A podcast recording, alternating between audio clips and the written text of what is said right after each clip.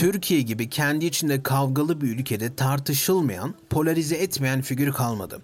Sanatçısından siyasetçisine, günümüzden geçmişine her kesim tarafından kabul gören ve sevilen neredeyse kimse yok. Neredeyse bir adam hariç. Uyar mısın şu salağa? Salak lafını katiyen kabul etmiyorum. Bütün kabahat eşekte.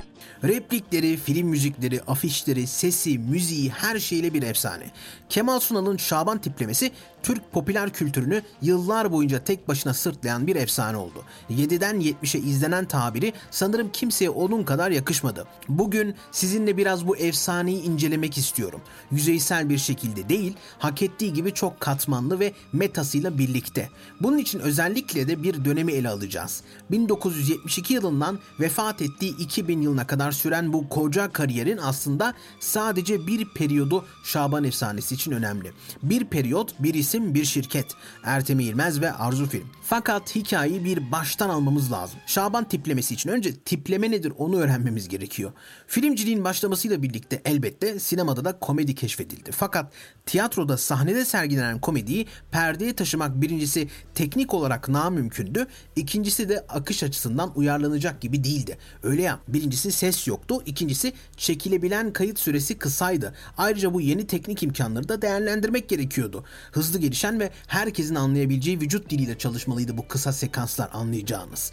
Böyle nefes kesen standlar gibi, devasa platolar gibi. Alışkanlıkların da değişmesi gerekiyordu. Sinema, tiyatroda bulunan örneklerine benzemekten kaçış şeklinde ele alınır demişti Suzan Zontag. Bu tespitin bir avantgardisten gelmesi elbette tesadüf değildi. Yani bize tiyatrodan da tanıdığımız tip karakterlerden gerekliydi. Sessiz filmin öncülerinin pandomimlerle bağı da aslında burada yatıyor tip karakter. Fakat formül neydi bu formül? Cevabı bizi yine komedya dell'arte'ye getirecek ve bu işin kökeni aslında öykülemenin başlangıcına kadar gidiyor. Aslında antik Yunan'da drama ile birlikte komedide tipuslar yani tip karakterler doğmuştu. Trajedide olmayan ama komedide olan yüzeysel tip karakterler. Genelde de köylü ve kırsal kesimden gelen kurnazlıklarıyla şehirlileri çileden çıkartan karakterler. Sebebi de çok basitti bunun. Aristoteles'e göre drama taklit etmek yani mimis demek. Buna göre trajedi asil ve önemli hikayelerin taklidi iken, aktarması iken komedi ise gündelik veya gülünç alışılmış hikayelerin taklidiydi. Ciddi hikayeler yani trajedilerin bir düşüşe ihtiyacı vardı ki ciddi bir hikaye olsun. Bu dramatik yapıdaki hikayeleri de sadece soylu ve üst kesimden kimseler sağlayabiliyordu. Öyle ya bir düşüş yaşaman için zirvede olman gerekiyor. Bir kral, bir prens veya prenses gibi. Halk ve fakirlerse işte komedilerde yerini bulacaktı. Hatta Johann Christoph Gottsched geliştirdiği Stände ile bu işi iyice norm haline getirmeye çalıştı. Trajedide kralların ve zenginlerin hikayeleri anlatılmalıydı. Aşağı kesimin ayak takımının hayatları ise komedide yer almalıydı. Çünkü onların hayatlarının bir önemi yoktu. En fazla insanları güldürebilirlerdi. Sonradan Goethe ve Schiller buna karşı çıkacaktı. Hatta Lessing empati ve aydınlanma prensipleriyle tiyatroyu eğitici bir araç olarak görecek, naturalizmin önünü ve böylelikle de Bertolt Brecht ve epik tiyatrosuna giden yolu açacaktı. Ama bu başka bir videonun konusu. Anlayacağınız bu sınıfsal farklar bizim için bugün çok önemli olacak. Komedi ve trajedinin başından beri sınıfsal olarak ayrılması kaçınılmaz sonuçlara sebep olacaktı. Bu zenginlerin önemli hikayeleri prensibini belki bugün holding dizilerimizden okuyabilirsin. Aslında bir benzer düşünce yatıyor onun arkasında. Fakirlerin hikayeleri enteresan değil, ilgi çekmiyor. Zenginlerin öyle değil ama bir holding patronunun düşüşü bir fakirin yaşadığı dramadan daha etkileyici geliyor insanlara. Dönelim ama bizim için bugün önemli olacak kısma antik Yunan tiyatrosunda tiplerden bahsetmiştik değil mi? Farkını anlamanız için karakterler çok katmanlı ve hikayeye özel figürlerdir. Böyle gelişirler. Tiplerse tek bir özellik taşıyan aslında ona haps olmuş ve çoğu zaman komikliği de bu hapsoluştan alan figürlerdir. Değişmezler, düzeltilemezler. Adeta efsanevi adamlardır. Ki aslında antik Yunan'da tipleri tanrısal alegorilerden oluşturduklarını varsayarsak bu karikatürize tipler kendi içerisinde mantıklı. Örnekler verelim. Kibirli adam, geveze adam, ahlaksız adam, işgüzar adam, cimri adam, çenesi düşük adam, samimiyetsiz adam, yağcı adam gibi onlarca örneği var. Bunlar o kadar karikatürize tipler ki suratları bile yoktur. Maskeleri var. Sonradan Antik Roma'daki Atelan Fars komedilerinde bu tip karakter prensibi olduğu gibi devralındı. Birçok şeyde olduğu gibi. Titus Plautus otoriteye karşı gelen komik karakter tiplemesini o kadar iyi geliştirdi ki adeta bir ekol oluşturdu. Sonraki yüzyıllarda tiyatroyu kilise domine etti. Sadece dini hikayeler sergilendi. Fakat kilise ne kadar baskı yaparsa yapsın halkın ilgisini çeken halk tiyatrolarının yükselişini engelleyemezler. Aristokrasinin beklemediği şekilde komedya dell'arte ve profesyonel oyunculuk doğmuştur. Zenginler ve soylular özel saraylarda ciddi tiyatrolar oynatıp izlerken halk halk tiyatrolarında komedi izliyordu. Anlayacağınız komedi ve trajedi sadece alan olarak değil ekol olarak da ayrılmıştı. Zaten sonradan kendi tip trajedilerini de geliştireceklerdi melodramayla. Önceki videolarından bildiğiniz üzere komedi dell'arte'de birkaç tane stereotip var. Zanni veya sonradan zaniler toplumun en alt kesiminden gelen genellikle çiftçi olan figürler. Şu zanilere bakalım mı bir önce isterseniz? Brigella, bilinen ilk zanni. Brigella köyden indim şehre temalı bir karakter. Lakin diğer karakterlerin aksine zeki bir köylü. Diğer köylü karakterleri de kullanan, arkadan iş çeviren, içten pazarlıkta hain bir karakter. Pagliaccio. Evet, Pagliaccio'nun etimolojisi burada yatıyor. Pagliaccio aşırı sakar bir karakter. Genellikle de karşısındakini taklit ederek dalga geçmeye çalışır. Bu yüzden günün sonunda dayak dayar. Ayrıca aşık olduğu Columbina karakterini de her zaman Brigella'ya kaptırır. Columbina demişken, Columbina da bir tsanni yani fakir bir karakter. Genelde evin temizliğini veya aşçılığını yapar. Dominant ve özgüveni yüksek bir kadın olan Columbina genelde erkekleri bu şekilde kullanmasını çok iyi bilir. İlginç olan şu ki diğerlerinin aksine Columbina'nın maskesi yoktur. E ve son olarak Zannilerin en meşhuru, en popüleri hatta bu videonun ana konusu Arlecchino yani Arleken. Arleken de tıpkı diğer Zanniler gibi fakir. Ancak zeki ve açık sözlüydü. Başka kimsenin söylemediği veya söyleyemediği şeyleri söylüyor. Bu umursamazlığı yüzünden başı sürekli belaya giriyor. Bu düştüğü durumdan bazen zekası bazen de şansla kurtuluyor.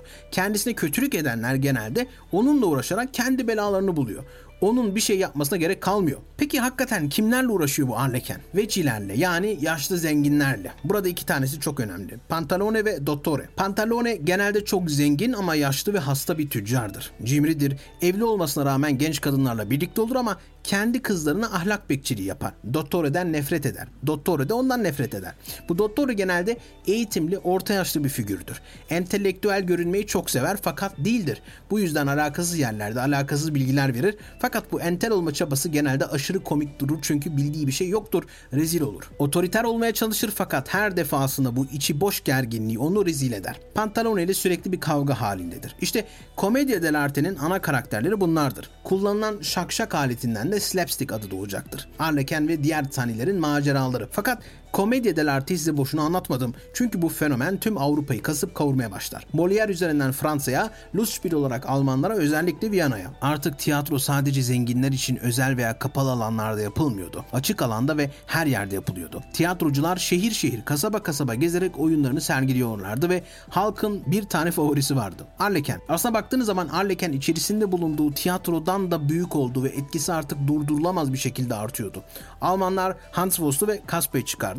Shakespeare Falstaff'ı, Fransızlar Pyrrho'yu, İngilizler Pickle Herring'i, İspanyollar Gracioso'yu bu böyle gider. Maskeler değil, yüzler. Arleken karakter tipi olmaktan çıkıp bir sınıfın tepkisine dönmüştü. Zenginlerle alay eden, onlardan zeki olan. Bazılarını bu durum çıldırtır. Size Johann Christoph Gottsched'den bahsetmiştim ya bu videoda. 1737 yılında sahnede bir Arlekin kuklasını yaktırır ve tiyatrodan bu figürü güya sembolik şekilde böyle atar. Aydınlanmanın olduğu yerde Arlekin'e yer yoktur. İronik değil mi? Arlekin tiyatroda genelde bu kendisini çekemeyen zengin figürlerle mücadele eder ve dalga geçerdi. Gottsched'in bu tavrı ironik olarak mevzuyu tiyatrodan gerçek hayata taşır. Molière'in çalışması, Weimar klasisizminin arabulucu tavrı ve Gozzi Goldoni çatışmasıyla halk tiyatrosu ve saray tiyatrosunun farkları ortadan kalkmaya başlar. Böylelikle Arlekin gibi bir protestoya da gerek kalmaz. En azından sinemaya kadar. Ne demiştik? Tiyatroda sahnede sergilenen komediyi perdeye taşımak birincisi teknik olarak namümkün. Yani bize tiyatrodan tanıdığımız tip karakterlerden gerekli. Sessiz filmin öncülerinin pandomimlerle bağı da aslında burada yatıyor tip karakter. İşte bunu ilk keşfedenlerden Max Lind oldu. Yarattığı Max tipiyle başarıya ulaştı. Max zengin sınıfından bir karakterdi. Fötr şapkasını ve eldivenlerini eksik etmez, en absürt anlarda bile kılık kıyafetine dikkat ederdi.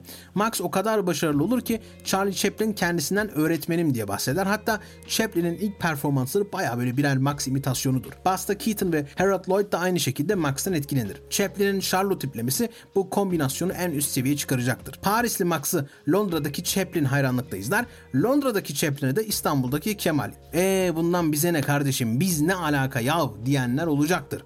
Komedya dell'arte'den bize ne diyenler olacaktır. Evet, gerçekten mi? Bu tiplemelerin sana ulaşmadığını mı düşünüyorsun? Ama bir daha düşün bakalım. Etrafındakileri deli eden Arlekin hiç görmedin mi yani? Hayvan oğlu hayvan! Kim olacak benim ulan? Arlekin'in onun gibi köylü ama kurnaz arkadaşı. Onu yeri geldiğinde kullanan Brigella'yı peki. Kurtar beni Ramazan. Canım kardeşim benim. Sen Safinaz'ı alınca Selma da bana kalır. Ulan Ramazan yaktın beni görürsün sen. Peki bu iki salağın peşinden koştuğu ve bu durumu kullanan hizmetçi Columbina'yı? Ne istiyorsunuz? Ne istiyoruz biz? E, Unuttum. Çok zengin ama yaşlı ve hasta tüccar. Genç kadınlarla birlikte olup ama kendi kızlarına ahlak bekçiliği yapan Pantalone'yi peki. Onu da mı görmediniz? Bir günlerdir bana yüzünüzü göstermiyorsunuz. Senin kusurun olur mu gül yüzlüm, kadife tenlim? Bu kul sana kurban olsun. Sürekli içi boş özgüveniyle Arlekin tarafından rezil edilen Dottore peki. Onu da mı fark etmediniz? Şöyle biraz dolaşayım dedim de. Dur kımıldama. Parolayı söyle. Ben senin kumandanın değil miyim evladım? Dottore ve Pantalone'nin bitmek bilmeyen kavgalarını peki. Erkekler soyunsun. Erkekleri bırak. Peki. Kadınlar soyunsun. Hayvan herif kadınlar soyunur mu? Peki. Öyleyse kimse soyunmasın. Salak soymadan nasıl arayacaksın? Peki bütün bu karakterler bir arada nasıl çalışıyor? Arlekin, Brigella, Pantalone, Dottore ve tabii ki de slapstick humoru. Cevap ver aslanıma. Peki babacığım. Kalkaya. Evet kalk ayağa Hüsam.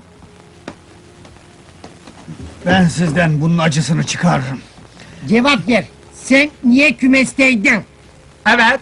Kümeste ne işi var buradaydım? Bağırma lan. Burada vazife halindeyim. Sesini yükseltme. Yükseltme. Aklımda zabut tutarım. Evet. Otur. Otur. Ramazan düştü hıyar. Ey Allah. Şimdi şu izleyeceğiniz ve tek seferde çekilmiş olan sekans size bir film sahnesi gibi mi geliyor yoksa bir tiyatro oyunu gibi mi? Evet boşanacaksın. Olmaz seviyorum karımı. Ne biçim sevgi o hayvan ol hayvan. Öyle sevgi mi olur lan eşol eşek? Ulan izi Sus de. kıpraşma. Karı saçı ağrıyor. Bu ne? Bu ne? Ulan o benim saçım. Ha öyle mi? Karıştırma ceplerimi. Karıştırırım iz arıyor. Bu saç değil. Onu da. Defolun başımdan. Ne? Ne buraya kalk. Hem de vazife başında he. Artık bir saniye bile oturmam seninle. Ben de oturmam. Böyle zampara bir herifle oturulur mu hiç? Yapma karıcığım yapma. Bu ne saç değil. Tut şunu. Ya ben suçsuzum. Bütün bunlar iftira, tertip. Ben bir kader kurbanıyım. Hayır şehvet kurbanısın. Ama dur. Dur. Daha buralara gelmedik. Sanırım Batı dünyasında özellikle komedya dell'arte tiplemelerinin etkisini anlamışsınızdır. Fakat Şaban efsanesinin formülü tam da bunun tersinde yatıyor. Nasıl ki komedya dell'arte sessiz sinemaya özellikle Max Rina tiplemesine oradan da Chaplin ve Keaton'a vesile olduysa orta oyunu Karagöz, Hacivat, Meddahlık, Arzu film üzerinden tam da buna vesile oldu. Ertem İlmez, Arzu filmi Kemal Sunal yarattığı Şaban efsanesinin formülü tam olarak burada yatıyor. Türk tiyatrosu biraz farklı. Popescu, Türk tiyatrosunun Roman tiyatrosuna olan etkilerini incelediği makalesinde şöyle söyler. Eski Türk tiyatrosu değişik tarzda mahsulleri içine alan kompleks bir temaşadır. Onda temsil çeşidi, kukla komedisi, gölge oyunu ve halk komedisi, vücut maharetini gösteren oyunlar yahut karnaval gösterileri gibi hangi neviden olursa olsun Orta Asya sınırlarından Balkan Yarımadası'na kadar geniş bir etnojeografik bölgeden gelen unsurlara rastlanır. Metin And mesela bu kategorizasyonu yapar ve Türk tiyatrosunu dört ayrı gösterim geleneği altınca inceler. Bunlar köylü gösterim geleneği, halk gösterim geleneği, saray gösterim geleneği ve batı gösterim geleneği. Meddah, Karagöz ve Orta Oyunu hem halk gösterim geleneği hem de saray gösterim gelenekleri içine görülebilir.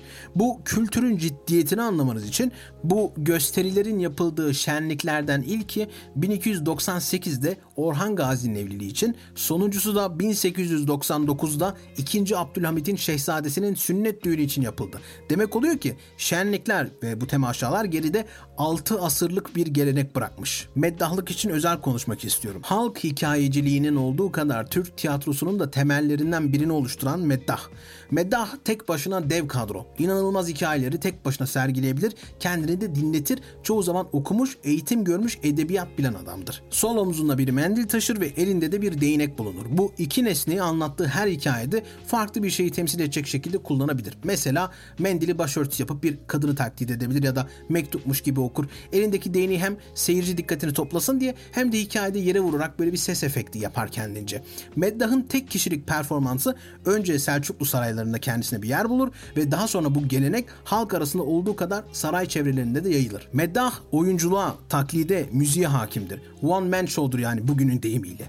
Hikayesini seyirciye göre seçer. Onlara göre şekillendirir ve ondan aldığı tepkiye göre bitirir. Örneğin bu hikayeyi okumuşların karşısında başka üslupla, halk kahvelerinde oraya uygun üslupla anlatırdı. Yani küfürlü. Tek başına. Olayı anlamanız için. Şimdi sizin aklınıza stand-up geldi büyük bir ihtimalle hepinizin. 19. yüzyılın sonunda gelişti bu stand-up. Meddahlıkla alakalı Fatih Sultan Mehmet döneminden kalıntılar var. Yani o derece bir kültürden bahsediyoruz. Ayrıca stand-up'ın aksine meddah sadece güldürü anlatmıyor. Öykü anlatıyor. Hepsine hakim yani.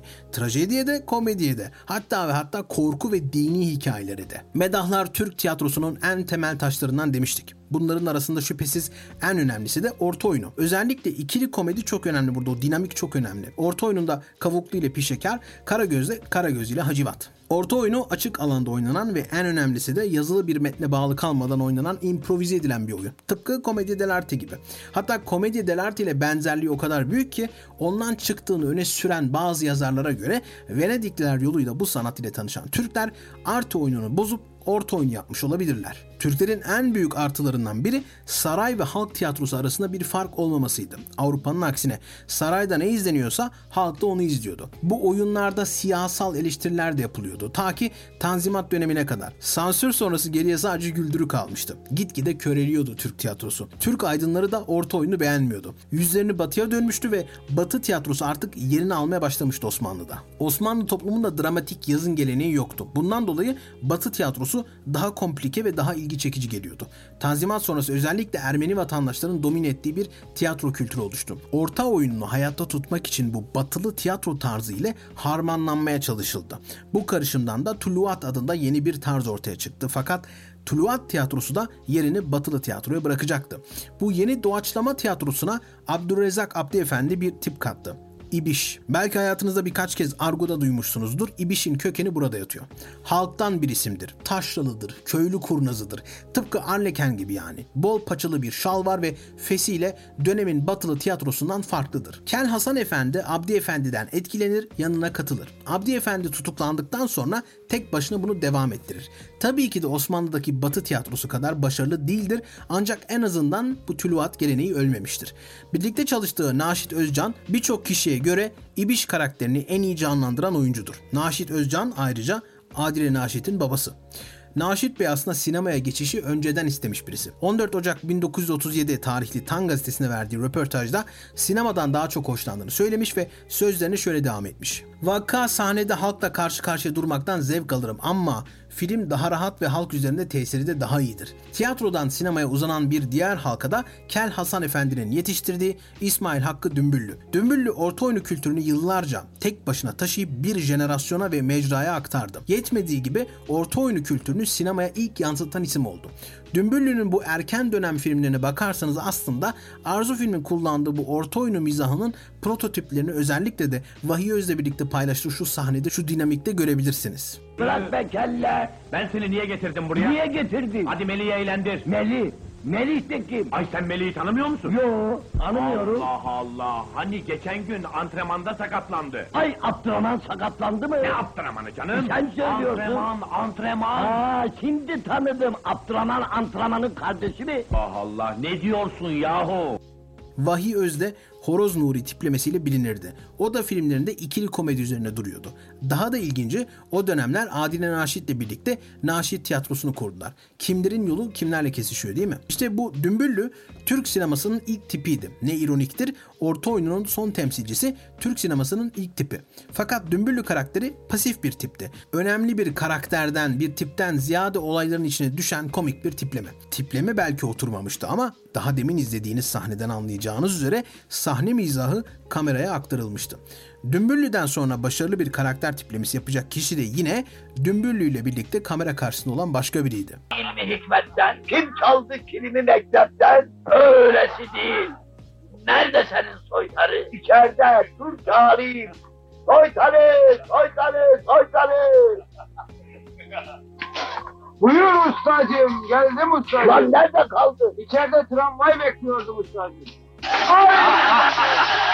Sadri Alışık bu videoya sığmayacak kadar büyük bir sanatçı ve bu videonun konusu da değil aslında. Yine de Şaban efsanesine giden yolda yer vermek gerekiyor kendisine. Alışık'tan önce Türk sinemasında İbiş karakterini sinemaya adapte eden ve böylelikle bir tip yaratan Feridun Karakaya vardı. Cilalı İbo karakteri kısa zamanda hit oldu ve bir film serisi çekildi. Karakter zamanla evrilip başka bir form alsa da özünde bir orta oyunu adaptasyonu gibi. Bu kekeme ayakkabı boyacısının yaşadığı maceralar her ne kadar çok karikatürize olsa da insana ister istemez arzu filmi anımsatıyor.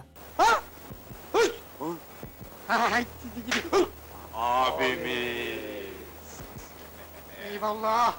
Hadi gidin. Hayır. Yapma. Hayır.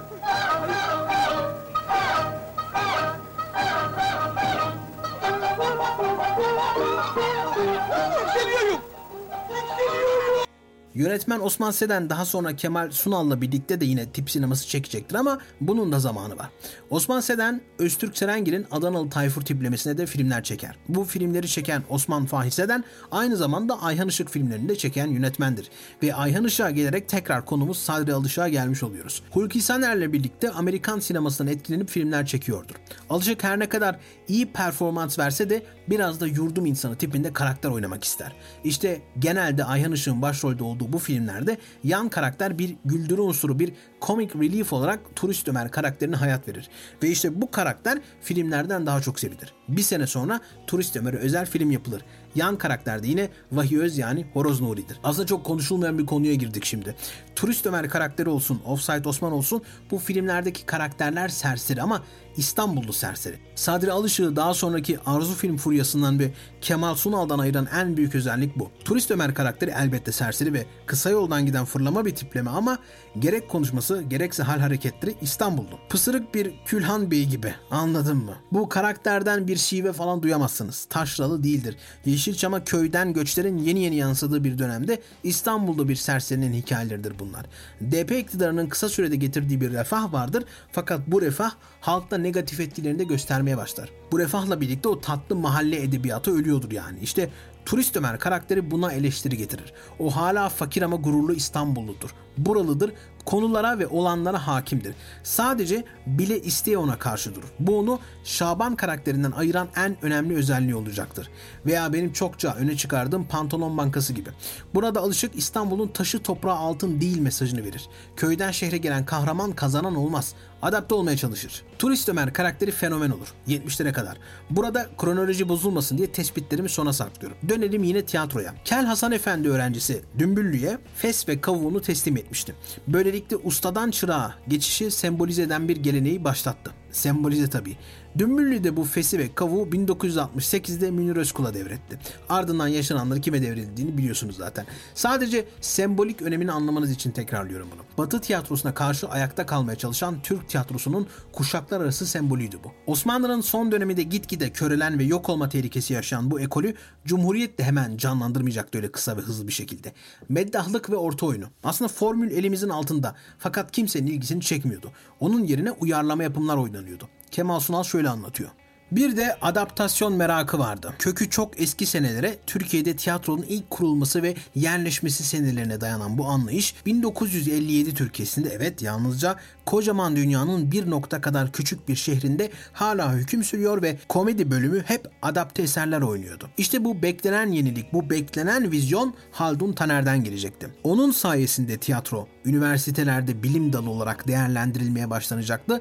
Fakat asıl vizyoner bakış açısı Bertolt Brecht'in epik tiyatrosunu Türkiye'ye taşımasıydı. Size bu videonun başında Aristo'ya göre kurallandırılan dramadan bahsetmiştim. Brecht'e giden yolda naturalizmden, Lessing'den bahsetmiştim. Osmanlı hep bu tartışmaların dışında kalmıştı zaten. Sonra birden Batı tiyatrosu tarafından domine edilince işin esansını kaçırmıştı. Osmanlı'da halk tiyatrosu saray tiyatrosu mevzusu ve farkı yoktu ki sınıfsal mücadele ve bunun sonuçları olsun. Haldun Taner sadece bir vizyoner değil, aynı zamanda bir aydındı. Çözümü epik tiyatroda gördü. Kendi deyimiyle epik tiyatro orta oyununa çok benziyordu. Beklenen yenilik ikisinin birleşmesi ve harmanlanmasında olmalıydı. Keşanlı Ali Destanı oyunuyla da dünyaca ünlendi. Beklenen ateş yakıldı. Oyun Demokrat Parti dönemini de eleştiriyor ve hatta dalga geçiyordu aslında.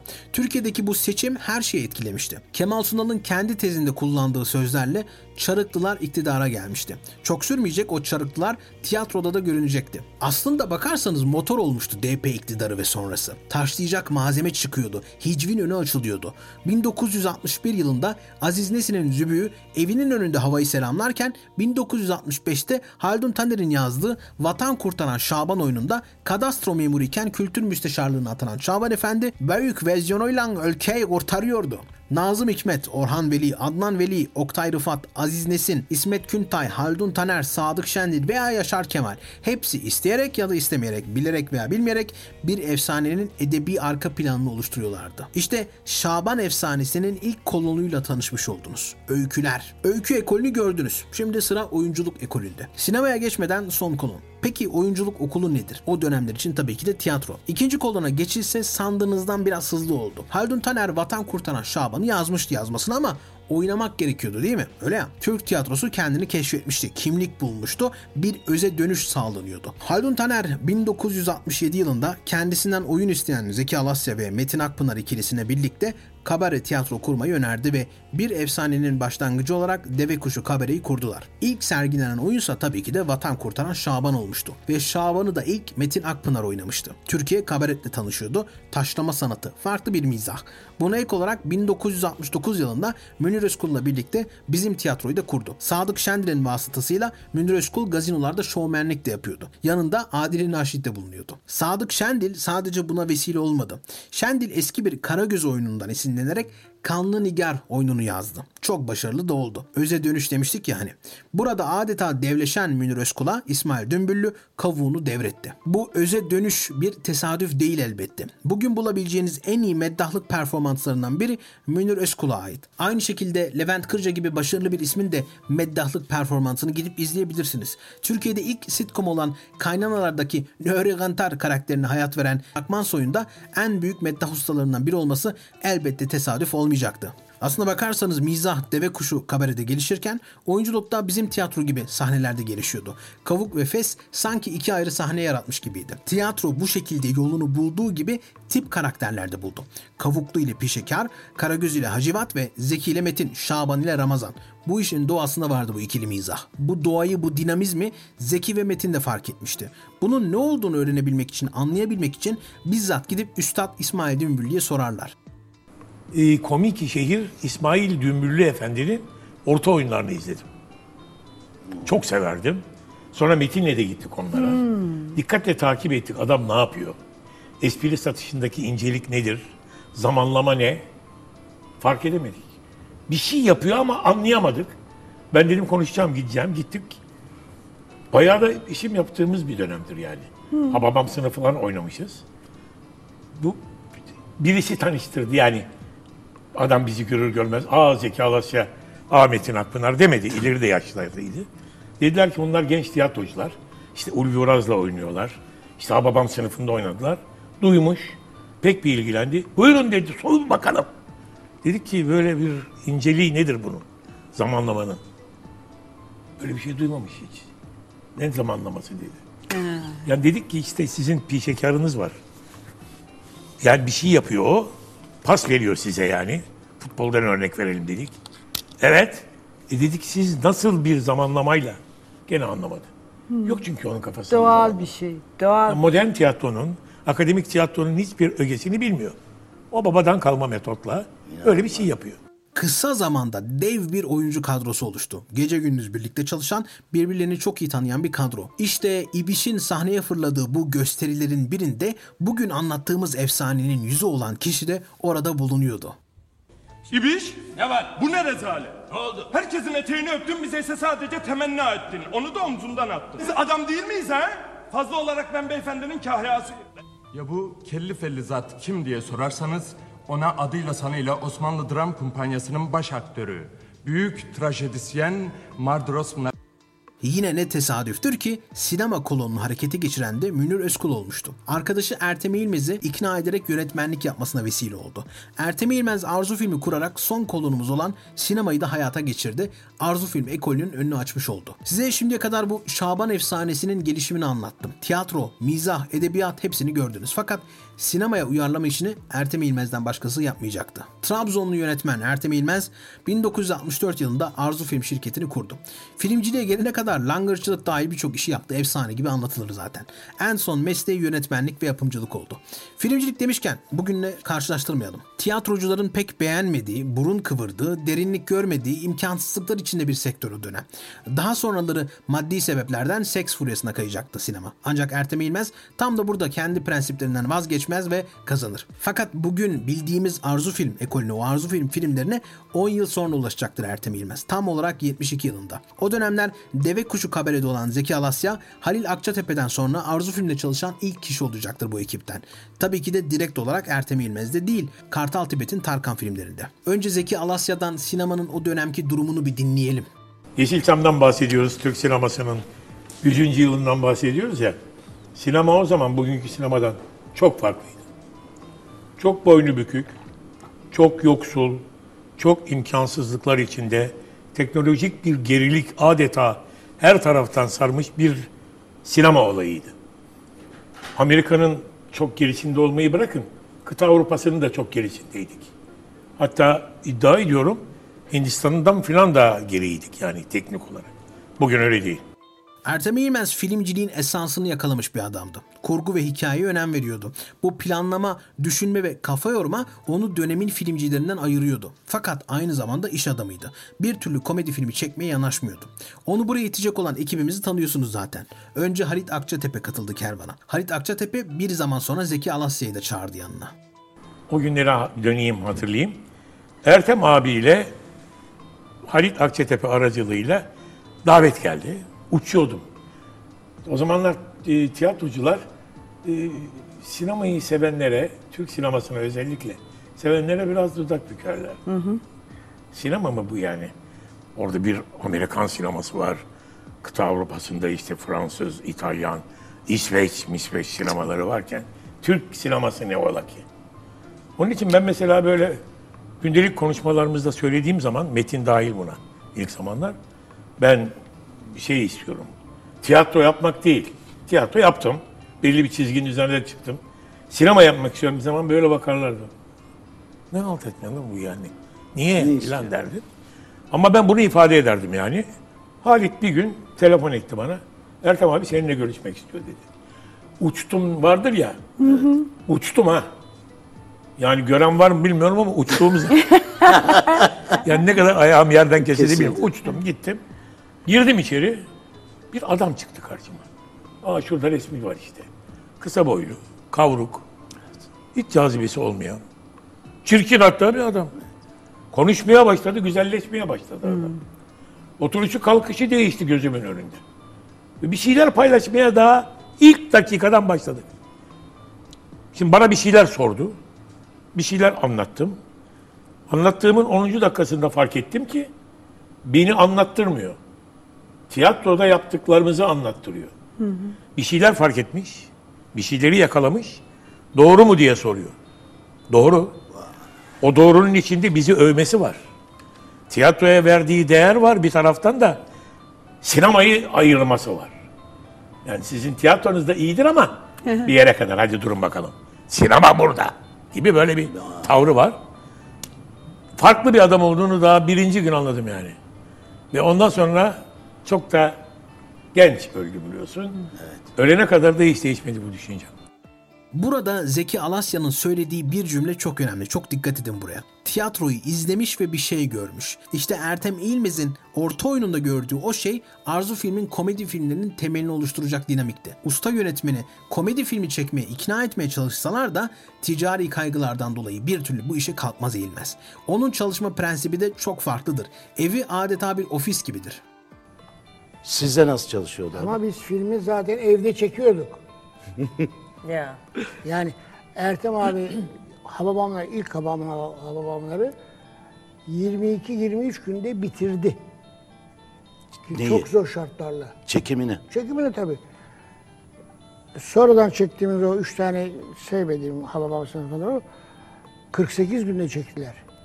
Bir tanesi. Bir tanesini. E şimdi, çünkü Ertem abi evde çalışırken hepimiz katıldığımız için ve bir şey söylediğimiz için, bir şey katkıda bulunduğumuz için filmi evde çekerdik zaten. Yani e, ne yapacağımızı bilirdik. Bana hadi git oğlum şunu çek dediği zaman bilirdi benim ne çekeceğimi. Çünkü evi, evde çekiyoruz biz onu. Yarın başka bir şey yok ki. Onu gideceğim, onu çekeceğim zaten. İnanılmaz bir ön hazırlık. Ya işte bu yani. Masa başı değil mi abi? Masa başı çalışması tabii. Tabii. Hadi çıkalım. Dur bakalım bugün bir şey çekeriz. Hadi çıkalım Yok, sete yok. yok. Evet, evet. Yani ilk Hababam sınıfını çekeceğimiz zaman Ertem abi karar verdi Hababam sınıfını çekmeye. Çok uğraştı. Gitti Ankara'ya milletvekilleriyle yemek yedi, yattı, kalktı, ne yaptı. Hababam sınıfı bir, bir kere sansürden çıkardı. Sansür izin vermiyordu ki. İlk filmiyle. Komedi hava filmi çekmesi için süren ikna çabaları kısmen başarılı olur. 72 yılında ABD'de çekilen Oscar ödüllü You Can Take It With You filmini uyarlar. Sev kardeşim. Başrol Tarık Akan ve Hülya Koçyiğit. Salt bir komedi filmi değildir elbette. Bana sorarsanız pek de sevdiğim bir film değil. Rom-com demek daha doğru olur. Fakat asıl özelliği kadrosu. Münir Özkul, Hulusi Kentmen, Adile Naşit, Halit Akçatepe ve Zeki Alasya. Arzu film kadrosunun bir prototipi gibi değil mi? Kendi ağzından 1965'ten 1972'ye kadar hiç komedi filmi yapmadım. Korktum. O zaman benim adım aşk filmlerinin ünlü yönetmeniydi. 7 sene bazen birbirinden pespaye, bazen içinde iyileri olan, bazen aşağılığın da aşağısı filmler yaptım. 72'de çaresizlikten bir gülmeceye bulaştım. O başarılı olunca da o gün bugündür gülmeceden başka film çevirmedim. Senaryosunu da çok güvendiği usta senarist Sadık Şendil'e emanet eder yine. Buradaki başarı biraz daha özgüven getirir. Aynı yıl bir film daha çıkartır Ertem İlmez. Tatlı Dillim. Yine romantik komedidir. Yine Tarık Akan ve Filiz Akın başroldür. Yine bildiğimiz komedi değildir. Evet ancak Arzu Film ekolü doğmadan oyuncu kadrosu hazırdır. Çünkü bu filmin önemi kadrosunda yatıyor. Ertem İlmez yine aynı kadroyu kurarken yeni yüzler arar kendini. Uzun boylu bir basketbolcuya ihtiyacı vardır. Zeki Alasya kendisini deve kuşuna davet eder. Oyun başlar ve Kemal Sunal sahneye çıkar. Münir Özkul Kemal Sunal'ın oyunundan etkilenip yanındaki Ertem İlmez'e dönerek bak Ertem dikkat bu çocuğa iş var bunda der. Eşi Gül Sunal'la tanışmasına da ite kalka vesile olduğu gibi sinemaya girişine de Münir abisi vesile olmuştur yani Kemal Sunal'ın. Ertem İlmez Kemal Sunal görür ve aa Fernandel geliyor der. İşte o an Eğilmez'in kafasında bir profil oluşur. Burada bir duralım. Fernandel o dönemlerde çok ünlü Fransız oyuncudur. Şayet tek bir sahnesini bile izlerseniz Ertem İlmez'in neden Sunal'ı Fernandel'e benzettiğini anlarsınız. Ertem İlmez Zeki Alasya'ya Kemal Sunal'ı kendisine getirmesini söyler. Bu adamı getir. Muhakkak sinema yapsın. Nasıl bir yüz bu yahu der. Eğilmez sahne arkasına Kemal Sunal'ın yanına gider ve ilk rolünü teklif eder. Kemal Sunal tabii ki de kabul eder. Zeki Alasya kendisine takılıp vay acaba büyük bir kariyer mi başlıyor derken ironi yapıyordur belki ama evet o an büyük bir kariyer başlamıştır. Tatlı Dillim'in kadrosu işte tam da bu yüzden önemli. Tarık Akan, Halit Akçatepe, Metin Akpınar, Zeki Alasya, Hulusi Kentmen, Münir Özkul ve tabii ki Kemal Sunal. Tatlı Dillim'de onun için özel olarak yazılmış replik bile yoktu. Bir sahnede basketbolcuların söylemesi gereken replikler oyunculara dağıtıldı ve bitti. Kemal Sunal'a söyleyecek bir laf kalmadı. Sunal hocasına seslendi. Hocam ben ne yapayım dedi. Erdem İlmez ona oğlum sen de gül demişti. Sadece gül ve o güldü. Kemal de o sırada deve kuşunda çalışıyor. İşte ufak ufak daha böyle başlamış Ertem Eğilmez'de falan filan. İşte bir film çekmiş Tatlı Dil'in orada işte Zeki Alasya, Metin Akpınar, Halit Akça falan filan var. Sen şunu diyeceksin, sen şunu diyeceksin, sen bunu diyeceksin, ben bunu diyeceğim. Ben ne yapacağım demiş Ertem abiye. Sen de gülersin demiş. Kemal'e. Kemal'e ha işte o ha, oradan kalma. Ertem İlmez'in kafasında canlandırdığı tipe tam oturmuştu Kemal Sunal. Garip garip gülen avanak yan karakter. 73 senesinde Oh Olsun, Güllü Geliyor Güllü, Canım Kardeşim ve Yalancı Yarim'le 4 filmde yer alır Kemal Sunal ve Bülent Kayabaşı'nın aktardığına göre başka yapımcılar büyük paralar teklif eder kendisine. Ancak Ertem İlmez izin vermez. O zamanlar işte yemeyeli oynuyorum daha ilk yıllarım. E, İşte dedi işte e, evet dedi Yaşar ne yaşamaz diye film çekeceğiz dedi. Evet orada dedi işte bir karakter var dedi. Evet dedi kaç dedi senin yemeyen bu kadar dedi. Tamam anlaştık biz çayımı hadi çayını iç dedi. Ben de kaçar sen dedi. Çayımı içerken lak diye şu karşıda kapı açıldı. Bulamadınız mı lan o bilmem neyi dedi bağırıyor. İsmini veriyor. Kim? o? Kemal Sunal'ı bulamadınız mı hala dedi. Kemal'in arkadaşlarımdan bir tanesi. Gördü. Bulun onu dedi, onu mahvedeceğim dedi. Dan diye kapıyı kapattı. Kemal Sunal'ı bulun onu mahvedeceğim diyor. Hemen ben bir çay daha söyledim. bir çay daha geldi. Şerif abi Masur, ya otur dedi zaten başım işi dedi. Ben çay içerken 10 dakika mı geçiyor, 15 dakika mı geçiyor. Benim gözüm hep kapıda. Yani Gene açıldı. Bulamadınız bunu dedi. Bulamadınız. Arayın dedi. Yarın dedi saat 11'de buraya gelecek dedi. Bak dedi ben onu nasıl dedi halledeceğim dedi. Tekrar girdi içeri. Şerif abi dedim ya bu nedir ya? Ya dedik çağırıyoruz çağırıyoruz konuşmaya bile gelmiyor dedi ya işte. Film teklif edeceğiz, başrol teklif edeceğiz. Gelmiyor dedi ne yapacağım bilmiyorum dedi. Allah Allah dedim ben. Çay ağır ağır içmeye başladım. Nasılsa bir daha açılacak o kapı diye. Ve biraz sonra kapı açılacak. Getirin onu dedi. Bulun dedi, bulun dedi, bakın dedi. Yarın ona bir masa mizanseni yapacağım. Şaşırıp kalacak dedi. Bak dedi bak. O yarın bir gelsin dedi. Bu çantayı dedi. Önüne koyacağım. 15 bin lirayı bozuk yaptıracaksınız dedi. Çanta çıkar. Çanta hemen çıktı. Te tedarikli aktör dedi. 15 bin lirayı iki buçuk liradan başladığı zaman iki buçuk beş var, 10 lira var, 20 lira, 20 lira, 50 var, 100 var tamam. Onların hepsine dolduracağım dedi. Kağıt. Kağıt paralarla dolacak böyle böyle, zor kapanacak böyle de böyle kapatacağım dedi. Otur çabuk diyemiyorum o kelimeyi. Otur çabuk Kemal Sunal karşıma dedi. Vereceğim bu kahveyi dedi. Al, al sana kalem dedi. İmzala, şak. Langır langır langır langır langır langır langır langır langır dökeceğim dedi. Böyle paralar. İmzala, al bu çantayı doldur içine git diyeceğim dedi. Bu masa mizanseni. Masa mizanseni miymiş? Masa mizanseni. Ama çok Şimdi abi birdenbire benim gözümün önüne o dağ gibi paralar geldi. 15 bin lirayla o zamanlar bir iki tane daire alabiliyordum belki. Ya bir daire alabilirsin tamam mı? Kemal deve kuşunda oynuyor. Ben bunu duydum. Çayımı içmedim alasmanlık bile dedi. Ben çıktım. Doğru akşam üzeri oldu. Akşam üzeri oldu. Kemal geldi o zamanlar. Ee, Gül'le beraber daha yeni flörte başlamışlar. Merhaba, hayrola dedi bu şimdi böyle hayrola. Dedim bak yarın saat 11.30'da gidiyormuşum oraya seni bulacaklarmış. Evet dedi de ya nasıl gideceğim ne yapacağım dedi. Ertem abi dedi izin vermiyor ki dedi ya nasıl ne olacak? Bilmiyorum dedim. 11.30'da orada olacak mısın? Olacağım. Dedim böyle böyle böyle böyle yapacaklar. Parayı alacaksın gideceksin dedim. Dedi Gül'le bakıştılar bu paralar ne? Ah Ertem abi haber vermez dediler. Ertesi gün yani bir gün sonra öğrendik. Ertem abi izin vermemiş ve Halit Akçatepe abimiz oynadı Yaşar Ne Yaşamaz'ı. Yerlerde süründü film. kötü gitti. Çok kötü gitti. İş yapamadı. Kemal'in buradan mı başladı şansı? Oynatmamakla, Ertem abi göndermemekle. Gitseydi ne olurdu onu bilmem ama Belki de Kemal Sunal adına büyük bir şanstır bu. Belki de Yaşar ne yaşamaz oynasaydı bugün bir efsane olmayacaktı. Ama öyleydi işte Ertem abi. Çok imkan sağlar ancak bu baba tavrının bir sonu bir sınırı yoktu. Döverde severde derler ya onun gibi. Ertem İlmez Fernandel'ini bulmuştu. Başrol değildi bu tabii ki de. Hele bugün bildiğimiz Şaban hiç değildir. Ama o tarihlerde henüz ihtiyaç yoktur buna. Zira Ertem İlmez her ne kadar başrol kullanmadan rolleri dağıtsa da Zeki ile Metin'e güveniyordur.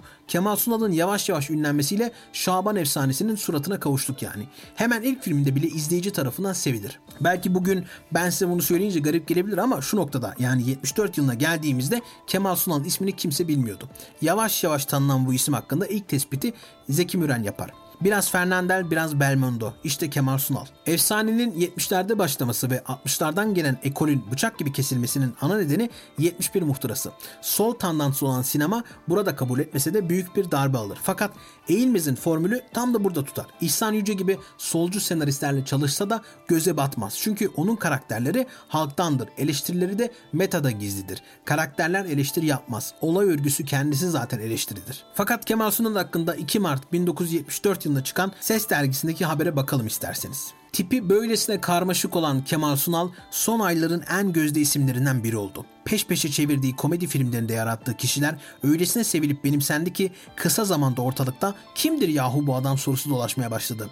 Şimdi biz bu kimdirin cevabını veriyoruz. Kemal Sunal'ın ilk filmi 1972 yılında saf bir basketbol oyuncusunu canlandırdığı Tatlı Dillim oldu. Artık rol aldığı oyunların sayısını hatırlamıyor ama iş sinemaya geldi mi bakın neler söylüyor. İlk filmim Tatlı Dillim. Deve kuşunda oynarken seyretmişler ve bunun üzerine teklifi yapmışlar. Geri zekalı bir basketbolcuyu oynadım. Tuttu. Ardından Canım Kardeşim, Yalancı Yarim, Güllü Geliyor Güllü ve son olarak Oh Olsun. Bütün bu saydığım filmlerde hep geri zekalı, daha doğrusu salak oldum. Kemal Sunal adı şimdilik seyircinin yabancı olduğu bir isim. Sadece canlandırdığı tiplere katılırcasına gülen seyirciler ismini bile bilmiyor. Bakın genç oyuncu bunun misalini nasıl veriyor. Vizyona çıkan son filmim Oh Olsun'un Adana'daki galasına gittim. Seyircinin arasına oturdum. Salon karanlık olduğu için ilgilenmediler bile. Derken adım anons edildi. Salonda çıt yok. Sırtımdan soğuk bir ter boşaldı. Rezil oldum dedim kendi kendime fakat sahneye çıkar çıkmaz seyirciler ''Aa bak bizimki'' diyerek alkışlamaya başladılar. Ben de derin bir oh çektim. Seyircinin bu kadar büyük ilgisi Kemal Sunal'ı ister istemez başrol etti. Arzu filmin Mart ayında yapacağı filmde Sunal başrol oynayacak. Filmin adı muhtemelen Salak Milyoner. Filmin yönetmeni ise Ertem Eğilmez. Varın gerisini siz tahmin edin. Zeki Müren'in söylediği gibi Kemal Sunal gerçekten Fransız sinemasının iki dev oyuncusu Fernandel ve Belmondo'nun karışımı gibi. Bu Belmondo kıyaslamaları kariyeri boyunca sürecektir bu arada. Hatta bizzat kendisi Devlet Kuşu filminde bu kıyaslarla dalga geçer. Gülünce daha da Belmondo oluyorsunuz. Huyumdur. Ben güldükçe ben manda olurum. Bak. Böyle ne oluyorum? Gene Belmondo, gene Belmondo. Zaten her filmde o kadar değişir ki. Harika, müthişsiniz. Evet ama ne demişti dergi? Seyircinin bu kadar büyük ilgisi Kemal Sunal'ı ister istemez başrolü etti. Arzu filmin Mart ayında yapacağı filmde Sunal başrol oynayacak. Filmin muhtemel adı Salak Milyoner. Tabii ki de bu filmi hepiniz biliyorsunuz, tanıyorsunuz. Arzu filmin efsanesinin başladığı ilk film Salak Milyoner. Bu film neden farklı peki? Çok basit çünkü Ertem İlmez Arzu filmde bir senaryo grubu oluşturdu.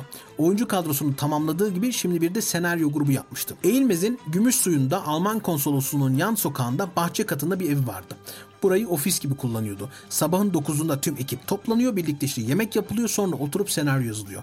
Buradan bir okul olarak bahsederler. Ekol yani. Kimler yok ki? Münir Özkul, Zeki Alasya, Metin Akpınar, Halit Akçatepe, Kemal Sunal, Şener Şen, Müjde Ar, Tarık Akan gibi oyuncular. Zeki Ökten gibi yönetmenler ki Zeki Demirkubuz hocam der kendisine bilirseniz ve Amerika'dan gelen Mustafa Gürsel ve Engin Orbey ki Orbey'i siz Hababam sınıfı ve Süt kardeşlerden hatırlarsınız ancak kendisi yönetmen ve senarist. Hatta sonraları Devlet Tiyatroları Genel Müdürü ve Kültür Bakanlığı danışmanlığı yaptı. Daha kim? Yavuz Turgul ki o da Tosun Paşa'nın senaryosunu yazacak. Birazdan geleceğiz oraya. Ümit Ünal, Barış Pir Hasan, İhsan Yüce, Gani Müjde, Uğur Yücel, Nesli Çölgeçen ve tabii ki Eğilmez'in olmazsa olmazı Sadık Şendil. Düşünsenize şimdi bu 20-30 kişi sabahın 9'unda toplanıyor. Metin Akpınar domates doğuruyor, Zeki Alasya yumurta kırıyor, Kemal Sunal ekmek getiriyor. Sonra birlikte kahvaltı edip çalışmaya başlıyorlar. Bütün gün birlikteler. Senaryo, espri, sekans sekans çalışıyorlar hepsine. En sonunda Sadık Şendil arka odaya geçiyor ve daktilosunda her şeyi toparlayıp senaryoyu temize çekiyor. Hani o filmlerde gördüğümüz samimiyetin arka planını belki anlamışsınızdır. Bir nebze olsun. Sadık Şendil bu durumu 7. sanatta yayınlanan 1974 tarihli söyleşisinde şu cümlelerle ifade ediyor. Ertem Bey'le yaptığımız filmlerin üstünde senaryo Sadık Şendil diyor ama senaryo hiçbir vakit bütünüyle benim olmuyor. Prodüktör, rejisör Ertem İlmez'in projesi oluyor. Onun, ekibin ve nihayet benim yardımımla yazılıyor. Sonrayı Ertem İlmez'den geliyor. Benim payım tespit edilen şekilde konuşmaları yazmak oluyor. Yani diyalogları. Bu ortak çalışmalara karar verildikten sonra ilk önce bir sürü kitap alınır. Türkçe olmayanların çevirisi yapılır. Zeki Alasya şöyle anlatıyor. Zaman içinde bir araya geldik ama çok eksiğimiz vardı. Bir gün oturup ekip aramızda konuşurken hepimiz alaylı izledim. Kendimizi biraz geliştirelim. Ertem ağabey de bu işin tahsilini yapmamıştı. Ben de yapmamıştım. Metin de Tarık'ta Münir Özkul'da. Alaylı tarafımızı biraz teknikle bilgiyle farklılaştıralım istiyordum. Ve öyle de yaparlar. Yeni bir dil geliştirmek gerekir. Kimi zaman Fransız yeni dalga sinemasından etkilenerek, kimi zaman orta oyunu mantığından beslenerek yeni bir anlayışa girilir. Ertem İlmez için senaryo matematiksel bir tasarımdır ve senaryonun mimarisi bozuksa yönetmen ne kadar yaratıcı olursa olsun iyi bir filmin çıkma ihtimali yoktur. İşte Ertem İlmez'in yol haritası adeta kutsal kitap muamelesi yaptığı bir kitabı var. Bu kitabı asla yanından ayırmaz. İki tane çevirisi vardır. Hatta kendisi de Türkçe'ye çevirtir. Eugene Weil'in Senaryo Teknikleri kitabı. Bu işin eğitimini almamış İlmiz için bu kitap bir blueprint etkisi görecektir. Senaryo matematiğini birebir işleyecek ve bu kitabın kurallarının dışına çıkmayacaktır. Kitap sahne, aksesuar, nesne, oyuncu, ışık, diyalog, mekan, zaman, karakterizasyon, niyet, seyirci üzerindeki etki, fikirden nihai biçime nasıl gidileceği, dramatik yapı anlayışları, senaryo yazımı, tretman, taslak, uyarlama, çekim senaryosu, yaratım süreci gibi bütün konuları işliyordu. Bizim ekip çalışır çalışır çalışır ve komedi sentimental adlı tiyatro türüne yoğunlaşır. Bunu orta oyunuyla harmanlarlar. Orta oyununu biliyorsunuz anlattık demin. 18. yüzyıl İngiltere'sinde ortaya çıkan bu komedi sentimental de oyun yazarının aynı anda hem güldürmeyi hem ağlatmayı amaçladığı bir drama türü. Felsefesi de şu şekilde. Orta sınıftan karakterler maceralar yaşarlar. Bunun sonunda insanın özünde iyi olduğunu ama kötü örneklerin etkisiyle yoldan çıktıklarını anlatırlar. Eugene Weil temeli üzerine de kurulur bu çalışmalar. Zeki Alasya şöyle anlatıyor ilk filmin çalışmalarını. Eugene Weil diye ünlü bir senaryo yazarı vardır biliyorsunuz. Onun kitapları vardır. TV senaryosu, sinema senaryosu diye çok doğru şeyler yazmıştır. Köyden indim şehire, Salak Milyoner gibi filmlerin senaryolarını aylarca çalışarak ortaya çıkardık. Film çekilecek mi, çekilmeyecek mi diye düşündüğümüz yok tabii. Doğru senaryo yazmaya, kendimizi bazı kuramlar getirmeye çalışıyorduk. Bunlardan biri mesela. Karakterler önlerine gelen yeri kazıyorlar. Bir cümle diyor Eugene Bey. Önce bir cümleye ihtiyacınız var diyor. Biz o cümleyi İstanbul'un taşı toprağı altındır olarak belirledik. Her büyük şehrin taşı toprağı altındır demiyor. İstanbul'un taşı toprağı altındır diyor. Dolayısıyla İstanbul'a geldik, orayı kazıyoruz. Biliyorsunuz kazdık, dönüp dolaşıp Dolmabahçe stadının altından çıktık. Bunlar çok önemli bir şeyin altını kazacaklardı. Aradım taradım en sonunda Taksim meydanındaki anıt yıkılacak, AKM yıkılacak. Düşünebiliyor musunuz? Ertem abi bir küfretti ama nasıl küfretti bilemezsiniz. Kestik sesimizi. O gün başka bir şey konuşuldu. Ben her yere erken giderim. Ertesi günde yine en erken ben gittim. Bana müthiş bir buluş seni tebrik ederim dedi Ertem abi. Yalnız dedi benim o dünkü hiddetimin sebebi bizim imkanlarımızla Taksim anıtını ya da AKM'yi falan yıkmanın mümkün olmaması. O değil de kendi evimizi yıkalım dedi. Filmin sonu da öyledir biliyorsunuz. Bu salaklar en sonunda kendi evlerinin altını kazarlar ve ev başlarına yıkılır. 1974 yılı böylesine üretken geçer Arzu film için. Zeki Alasya'nın senaryosunu yazdığı Salak Milyoner ve devam filmi olan Köyden İndim Şehri artık Arzu film formülünün önünü açmıştır. Her şeyden evvel kadroyu toparlamıştır. Kemal Sunal, Zeki Alasya, Metin Akpınar, Halit Akçatepe, Münir Özkul, Adil Naşit, Hulusi Kentmen, Alişen, Perran Kutman bu iki filmin ana motifi Zeki Alasya'nın da anlattığı gibi İstanbul'un taşı toprağı altın düşüncesiyle şehre göçen köylüler. Her şeyden evvel de birbirlerinin kuyusunu kazmaya çalışan kardeşler. Sürekli kurnazlık, sürekli akıllılık yapmak isterler ama o kadar aptallardır ki ellerini yüzlerini bulaştırırlar. Kendilerine engel olan tek şey açgözlülükleri ve kurnazlıklarıdır. İlk filmin sonunda altınları köydeki tarlalarında bulurlar. Büyükşehir yani İstanbul'da değil. Yani mesaj gayet açıktır aslında. Hazine sizin kendi toprağınızda. Bu dörtlünün son filmi Mavi Boncuk olacaktır. Ertem İlmez bu toplama filmlerde seyircinin bir sahneye yarılarak güldüğünü keşfeder. Kemal Sunal'ın sahneleri. Ertem İlmez bu noktadan sonra Kemal Sunal'ı tek kişi olarak yani başrol olarak keşfeder. İşte Şaban efsanesinin doğduğu film Salako olacaktır. Salako sadece Kemal Sunal'ı tek başına başrol yapmıyor, orta oyunundaki ikili mizahı da bırakıp tek bir figüre yoğunlaşıyor. Salako filmini diğer filmlerinden ayıran ve Şaban efsanesini sağlayan şey adeta folklorik olmasıdır. Nasrettin Hoca gibi, Keloğlan gibi. Salako filminin Salako karakterinin bariz örneği örnek aldığı kişi Keloğlan'dır elbette. İnce Mehmet'ten esintilerle oluşturulan öykü antik Yunan komedyalarından fırlama bir kurguyla harmanlanır. Arkadan koro ve koro başının araya girip şarkılar söylemesiyle hikaye taşınır. Balatlarla Salako destanı anlatılır. Urfalı Babi'nin dediği gibi bu millet yıllarca olur olmaz adamlardan medet umdu. Hamido destanı, Salako destanı der ve Salako'nun hikayesini bilinen parçayla söyler. İşte çoğu kişinin Kemal Sunal ve Şaban efsanesine kaçırdığı nokta bu Salako filmidir. Anadolu'da Kemal Sunal'ı birden popüler yapan bu film onu bir karakterden bir oyuncudan ziyade bir halk kahramanına dönüştürmüştür. Tıpkı Nasrettin Hoca gibi. Ertem İlmez Keloğlan'ı günümüze adapte etmiştir, ışınlamıştır. Eşeğiyle birlikte. Kadife, nittin Kadife? Sana yavukluğumuzu teslim ettik, sen gittin heriflere teslim et. O öyle dönemin tartışmalarından da değildir. Sol sağ anlamaz. Hatta filmde buna gönderme de yapılır. O zamansızdır. O tarihe bağlı değildir. Bir folklorik hikaye gibidir. Ha bizim salak oğlan bile. O da mı solcu olsa? Öylesi diye canım. O salak oğlan sağını solunu nereden bilecek? İkinci önemli nokta da eşkıyalık. Hatta soylu eşkıyalık. Soylu eşkıya. Bu tanım çok önemli. Literatürde bu tip karakterler vardır. Örneğin Robin Hood gibi tabii ki de. Bu eşkıyalık hikayelerini İngiliz Marksist yazar 1962 yılında çıkan Bandit kitabında şu aşamalarla sıralar. Her şeyden önce soylu soyguncu kanun kaçaklığı yaşantısına bir suç işleyerek değil ama bir adaletsizliğin kurbanı olarak ya da halkın göreneklerine göre bir suç oluşturmayan ama otoritelerin suç kabul ettiği bir eylemde bulunmaktan dolayı zulüm görerek başlar. İkinci aşamada o yanlışlığı düzeltir. Üçüncüsü o zenginden yoksula vermek için alır. Dördüncüsü o yalnızca kendini savunmak veya intikam almak için adam öldürür. Beşincisi eğer ömrü vefa ederse halkına şerefli bir vatandaş olarak geri döner. Aslında topluluğunu hiçbir zaman fiilen terk etmez. Altıncısı halkı ona hayranlık duyar. Yardım eder ve onu destekler.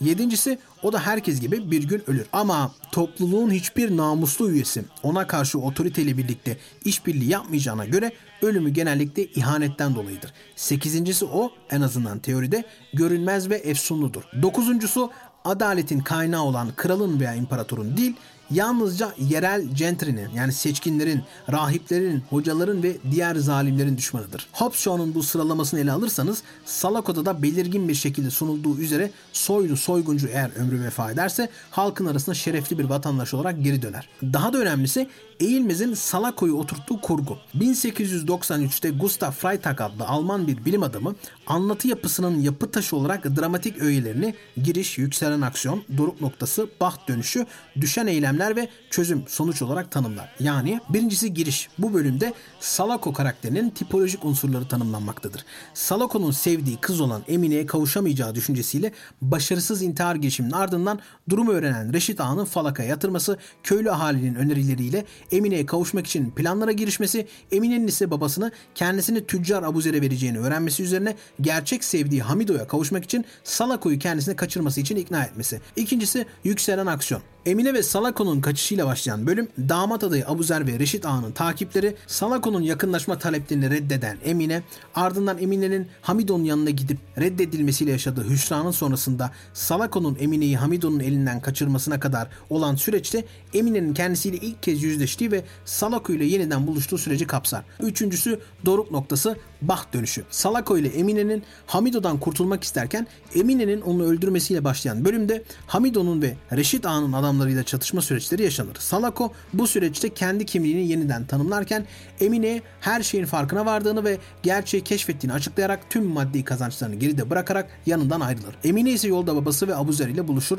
Salako'nun Hamido'nun adamlarından kaçarak şans eseri onları bulması ve peşlerinden gitmesiyle köye ulaşmalarına kadar olan süreç bu dört, üçüncü süreçtir. Dördüncüsü düşen aksiyon. Salako'nun Reşit ve Abuzer Ağa'yı falakaya yatırması, teklif edilen hiçbir şey kabul etmemesi, kendisine eş olarak teklif edilen Emine'yi reddetmesi ve köyden ayrılmasıyla Emine'nin onun peşinden giderek pişmanlığını belirtmesi ve en sonunda silahlı zorla da olsa eşi olmak istemesi akabinde ise kavuşmalarını içeren süreci kapsar. 5. bölüm dönüm noktası köyün ahalisinin kendisiyle yüzleşmesi. Salako ve Emine'nin köylülerin seslerini duyarak onlara bakmaları ve gülümsemeleriyle bölüm ve film sona erer. Salako filmi Kemal Sunal'ı star yapar. Eski nesil kendisini Salako olarak bilir mesela Şaban olarak değil.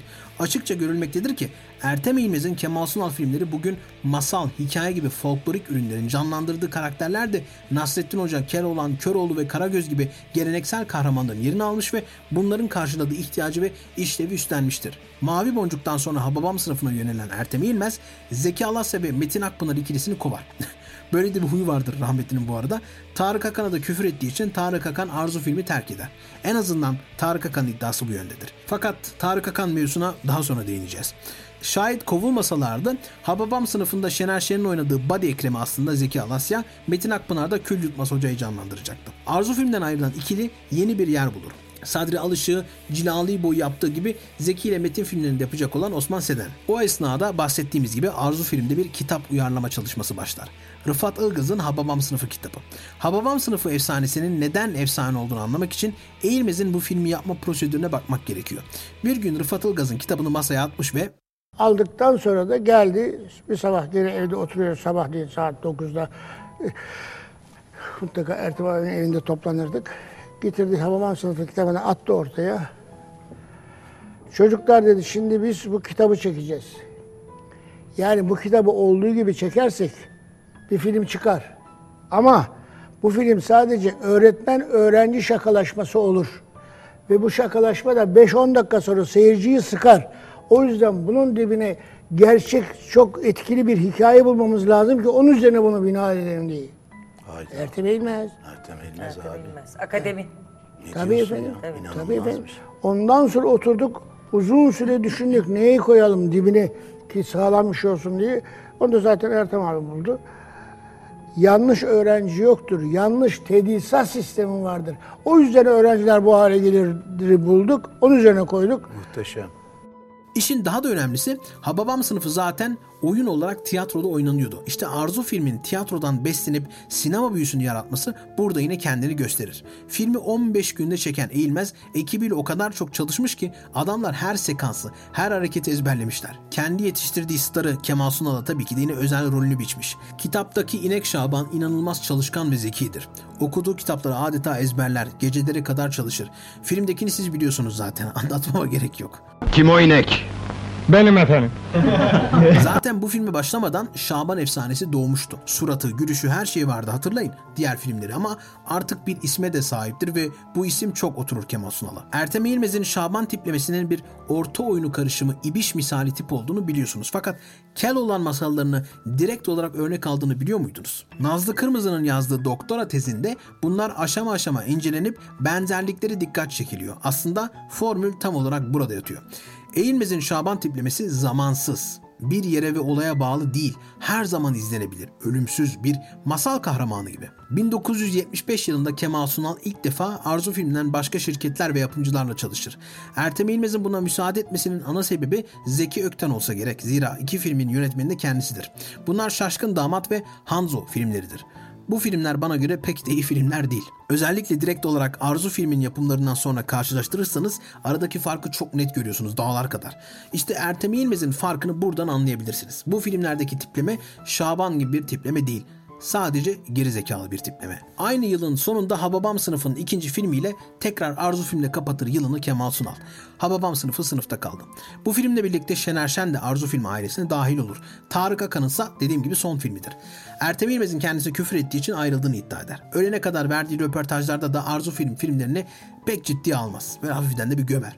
O daha ciddi filmler yapmak istemektedir. Sosyalist filmler yapmak istemektedir ama buralara da geleceğiz. 1976 yılında Arzu filmden bir efsane film daha çıkar. Tosun Paşa.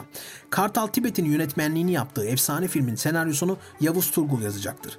Bu filmin tek özelliği bu değildir elbette. Şener Şen ve Kemal Sunal ikilisi Hababam sınıfındaki tek sahneden sonra burada o dinamiği bütün filme yayar. Modern bir ibiş tiplemesidir. Ne anlatmıştık size bu videodaki ibiş hakkında? İbiş varlıklı bir patronun uşağı.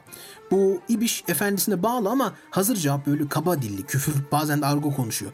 Efendisine bir anında cevabı yapıştırır. İşte bu efendisiyle beraber Karagöz'deki Karagöz ve Hacivat ve orta oyundaki Kavuklu ve Pişeker gibi ikili oluşturur. Tam da bu dinamiği Tosun Paşa'ya taşır Ertem İlmez ve Kartal Tibet. Kemal Sunal İbiş'tir, Şener Şen Efendi. Fakat senaryosu da ilginçtir. Mutlaka bu filmin bir Nazım Hikmet uyarlaması olduğunu duymuşsunuzdur ancak bu tam olarak doğru değil. Asıl hikaye Fransız oyun yazarı Jean Deletraz'ın 1935 yılında yazdığı Bichon adlı üç perdeli komedi. Bir sene sonra Fransızlar bunun filmini yapmışlar. Hikaye de şu şekilde. Genç bir kız babası tarafından bir iş adamıyla evlendirilmek istenir. Fakat kız bunu istememektedir. Buna karşın bir oyun yapmak için de küçük kardeşinin yeni doğmuş çocuğunu kendisininmiş gibi tanıtır. Pek alakalı gibi gelmedi değil mi bu film? Yönetmen ve yapımcı Muhsin Ertuğrul Nazım Hikmet'ten senaryo sipariş eder. Uyarlama tabii ki de. Nazım Hikmet o kadar nefret eder ki bu yazdıklarından kendi adıyla imza atmaz. Mahlas kullanır. Hatta sorarlarsa bana ait olduğunu inkar ederim diyor. Bu senaryolardan biri de bu Fransız komedisinin uyarlandığı 1939 yılında yayınlanan Tosun Paşa'dır. Ancak adının aksine filmde bir paşa falan yoktur tabii ki. Birebir bir oyunun uyarlamasıdır. Sadece çocuk bu sefer gayrimeşru bir çocuktur. Gayrimeşru bir çocuğun etrafında şekillenen bir hikaye. Ailenin yüz karası. Dönemin reklamlarında filmlerin en güzeli, en eğlencelisi ve en mükemmelidir diye satılan filmin bizim bildiğimiz Tosun Paşa filmiyle aslında bir alakası yok yani. Belki de vardır. Ne dersiniz? Film uyarlama ancak gayrimeşru bir çocuk yok. E ya varsa? Ya Kemal Sunal'ın canlandırdığı karakter Tellioğullarına üye fakat gayrimeşru bir çocuksa. Özellikle Şener Şen'in sen bu ailenin yüz karısısın repliğini açıklayacağı gibi Şaban'ın aileyi bu derece ezmesini de açıklar. Bu teori birkaç yıldır internetin ücra köşelerinde konuşulsa da uyarlandığı senaryo göz önünde bulundurulduğunda daha fazla anlam kazanıyor. Ama daha da ilginci ne biliyor musunuz? Bunların hepsi fun fact. Dönemin politik durumu.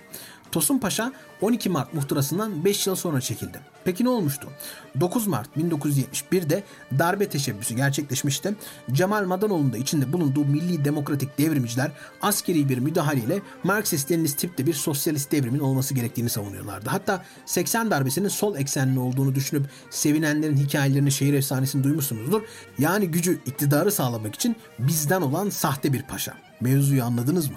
Tosun Paşa'da da Yeşil Vadi yani Türkiye için savaşan iki taraf sağ sol vardır.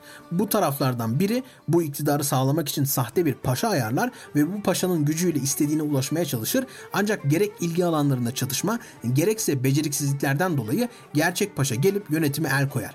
Vadiyi de kızı da alır. Bizim iki tarafta avucunu yalar. Tıpkı 71'deki muhtırada ve 80 darbesinde olacağı gibi. Hatta bunun en ironik sahnelerinden biri Şahban'ın gerçek Tosun Paşa ile tanıştığında eğilip sen karşı tarafın paşası mısın yoksa diye sorması. Filmin birçok sahnesi tiyatro oyunundan fırlamış gibidir. Tosun Paşa böylelikle yeni bir yol oluşturur. Özellikle peşinden gelen Süt kardeşler ve Şabanoğlu Şaban için. Süt kardeşler Tosun Paşa'daki formülü daha da geliştirip Şaban'ın yanına biraz daha uyanık Ramazan'ı verir. Kumandanı Müsamettin, Emiririm Ramazan, Süt olan Şaban üçlemesi aslında İbiş ve Efendisiyle Karagöz ve Hacivat harmanlaması gibi. İkili değil de üçlü oynanır bu dinamik. Videonun başında verdiğim komedi delerte örneği gibi. Bunun sebebi de Yavuz Turgul'a göre bu filme 3 filmlik senaryonun sığdırılmasıdır. Orta oyun etkileri artık iyice belli olur bu filmde. Gerek öyküleme gerek senaryo. Hatta bu filmlerin başlarına özel çekilen jenerik sahneleri bile orta oyunu ve Karagöz oyunundaki giriş yani mukaddimenin uyarlamasıdır. Süt kardeşleri diğer benzerlerinden ayıran ana özelliği senaryonun komplike olması. Aslında baktığınız zaman 2-3 katmanlı bir yalan ve tabii ki de Gulyabani plotu var. Bu 1976 senesinde Sunal Arzu filminden çıkmayan Meraklı Köfteci ve Kapıcılar Kralı'nda rol alır. Meraklı Köfteci'yi Ergin Orbey çekmiştir. Hababam sınıfından müfettiş olarak tanıdığınız Orbey. Senaristi de Sadık Şendil'dir. Kapıcılar Kralı'nı da Zeki Ökten çekmiş. Senaryosunu da Hababam sınıfında senaryoyu yeniden üstlenmiş Umur Burgay yazmıştır. Bunların hepsi Arzu filmden çıkma insanlardır. Fakat bu filmde Ertem İlmez olmadan tek başlarına iş yaparlar. Bu da kendini belli eder. Ertem İlmez filmlerindeki Sunal tiplemelerinin aksine burada bir karakter var. Bu filmlerde Sunal gayet kurnaz ve olaylara hakimdir. Kapıcılar Kralı bu konuda apayrı bir örnek.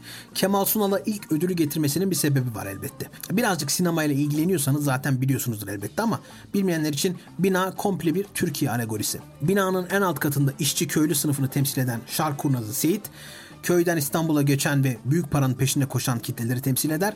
Onun bir üstünde yani birinci katta memur oturur, bürokrasiyi temsil eder, hiçbir şeye ses çıkarmaz, sadece geçim sıkıntısıyla mücadele eder. Onun bir üstünde binanın yöneticisi oturur, o da siyaseti temsil eder, baskılara dayanamayarak yönetimi devreder askere, kılıbıktır.